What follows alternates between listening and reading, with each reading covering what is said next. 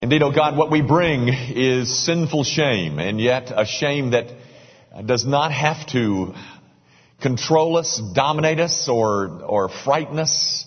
It is a shame that has been washed away by finding our identity in the person and work of Jesus Christ. Not only has He dealt with our shame, He has dealt with our guilt. Our guilt of, of our positive violations of standard, of righteous standards that we knew to be in place. And because of our choices, because of our willful rebellions and disobediences, we became guilty, and it is in the finished work of Christ where our guilt has been removed and our shame has been replaced by our identity to be found only in the person of Jesus Christ, to belong to Him, to be married to Him, to have, to having been identified with His death and His burial and His resurrection by the baptism of the Holy Spirit. Oh God, we are a new, transformed people by great works of sovereign grace. And so we bless you and pray that you will find reason for pleasure as you watch your people at worship this morning.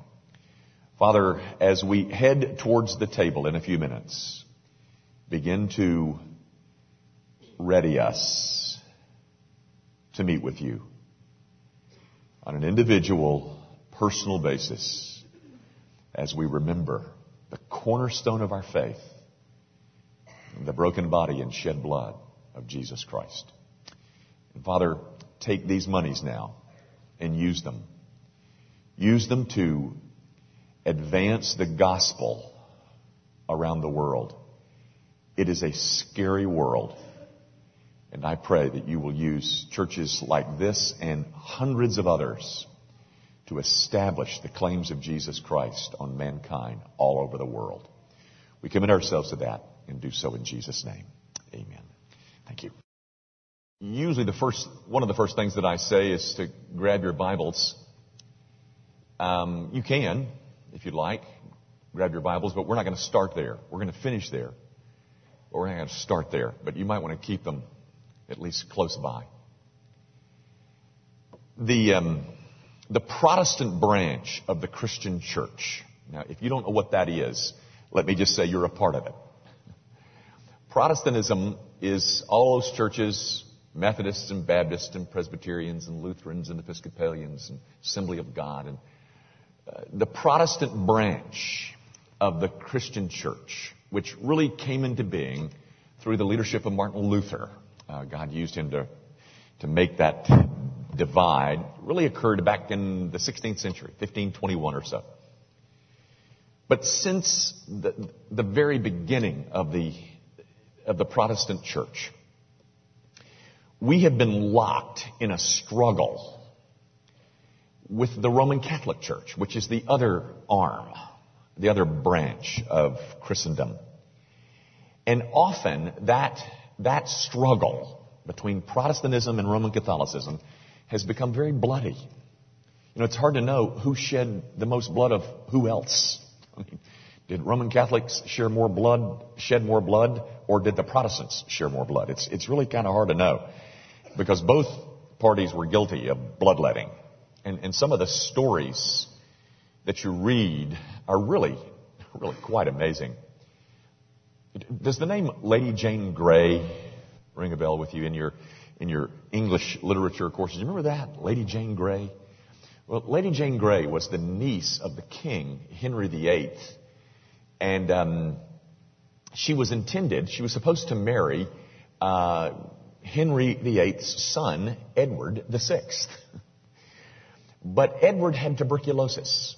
And so Lady Jane's father arranged that um, she marry someone else, that she marry Guilford Dudley, who was the son of the, the most powerful man in the British Empire at, the, at that point.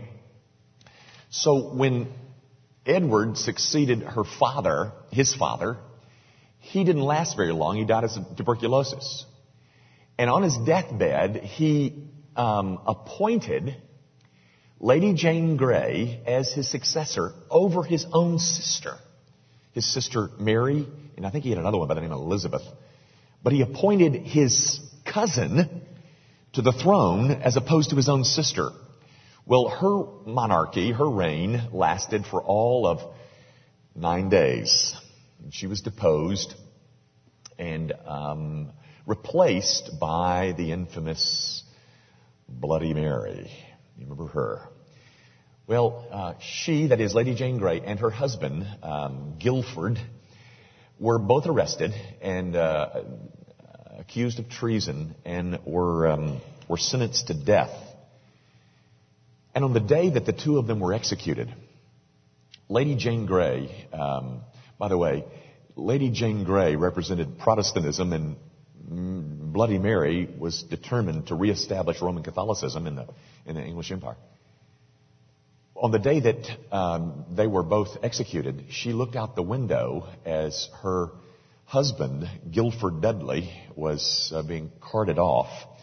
And she cried out the window to her now dead husband, Oh, Guilford, Guilford, that is nothing compared to the feast you and I shall, de- shall this day partake of in paradise. So they took her to the, uh, the guillotine and um, put her little head in the, in the thing. And before she was beheaded, um, she spoke a word of testimony to the people standing around and read a psalm and put her head in that little thing. And she was beheaded at the age of 16.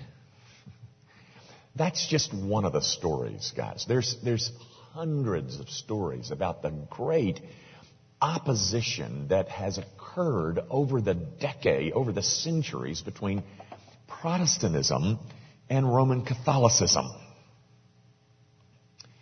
Now, one of the biggest points of debate and difference is this. The sacrament. Now, I'm not here this morning to go into the ins and the outs of the differences of who believes what and why and yada, yada, yada. I, am simply here to tell you that the, the differences are huge in, in how we observe this and how Roman Catholicism observes it. But here's what I say all that to say. I, I want to suggest that when it comes to the Lord's Supper, there are things that we Protestants could learn from Roman Catholicism. We got a lot to learn from Roman Catholics when it comes to this sacrament, I, I, I think. During the Eucharist, which it is called in Roman Catholicism, while the Eucharist is being observed, there's a lot of kneeling, there's a lot of praying, there's a lot of saying of Ave Marias, there's a lot of genuflexing, and um, in, in short, there is a lot of a lot of participation on the part of the people who were seated in the pews.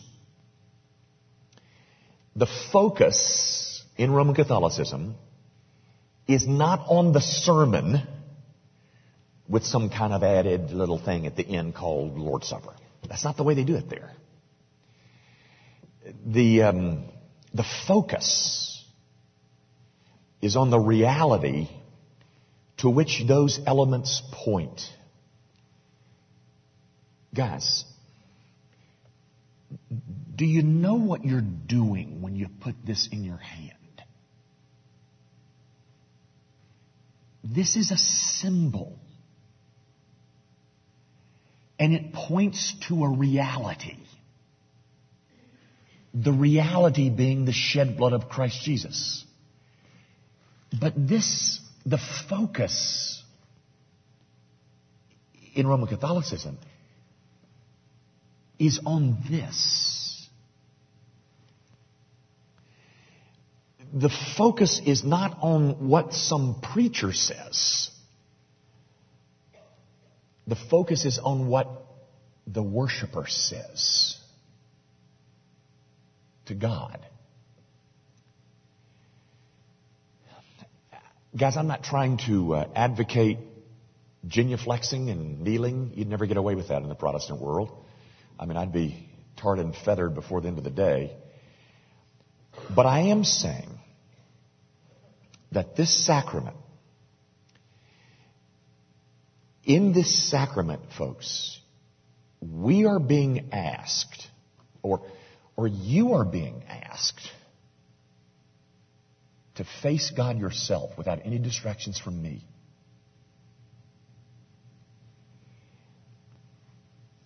You are on center stage.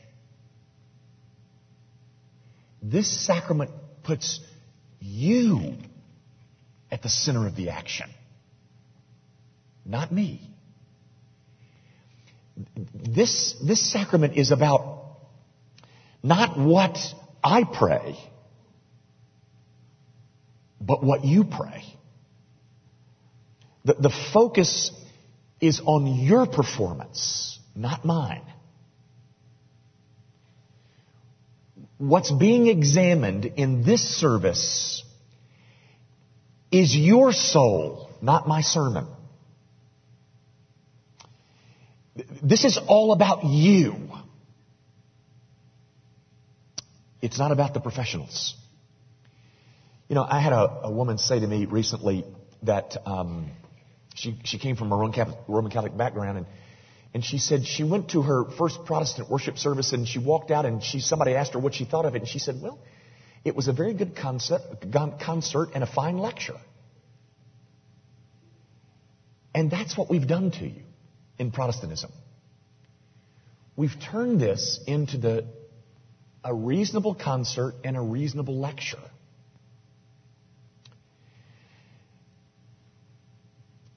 Well, once a month, I, am going to tell you when we come to this table that it's not about the concert and it's not about the lecture. It's about you. In some ways, I think, guys, Protestantism has robbed us of a sense of my personal involvement in the worship hour because you pay me to do it. Um, please don't misunderstand me. I love the centrality of the, of the word in Protestant worship, and I wouldn't do anything to change that. Anything. But at least once a month, what I want to try and do is to restore a sense of balance uh, uh, uh by, by, telling you, I, I want to try and balance things by telling you, you're on. You're up. Now, now get out there and meet your God. If, if I could just use a quick baseball analogy, um, if in normal circumstances I'm in the batter's box and I'm facing the curveballs and you're in the stands watching me, then today you're in the batter's box. And I'm down the third base line in the coach's box, and I'm yelling shouts of encouragement. Hit it. Run. So once a month, guys, I want to remind you that this is about you.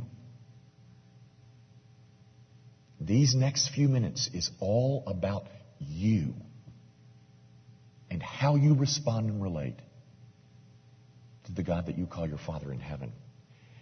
I want to deposit one verse of Scripture in your minds without commentary because I want to give you something on which to ruminate, to, to chew as you're receiving the elements.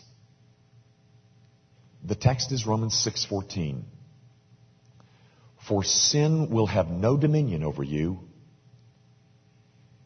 since you are not under law, but under grace.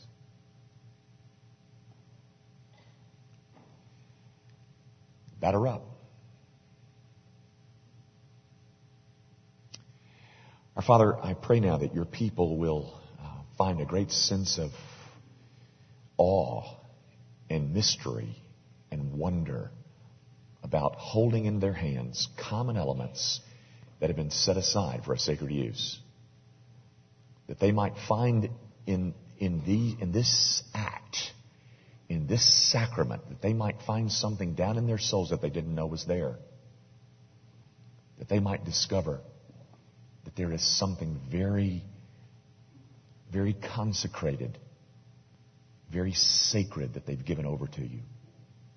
And now, Father, by faith, we lay hold of these elements and we beg of you, meet us here. Meet us here for Jesus' sake. In whose name I pray.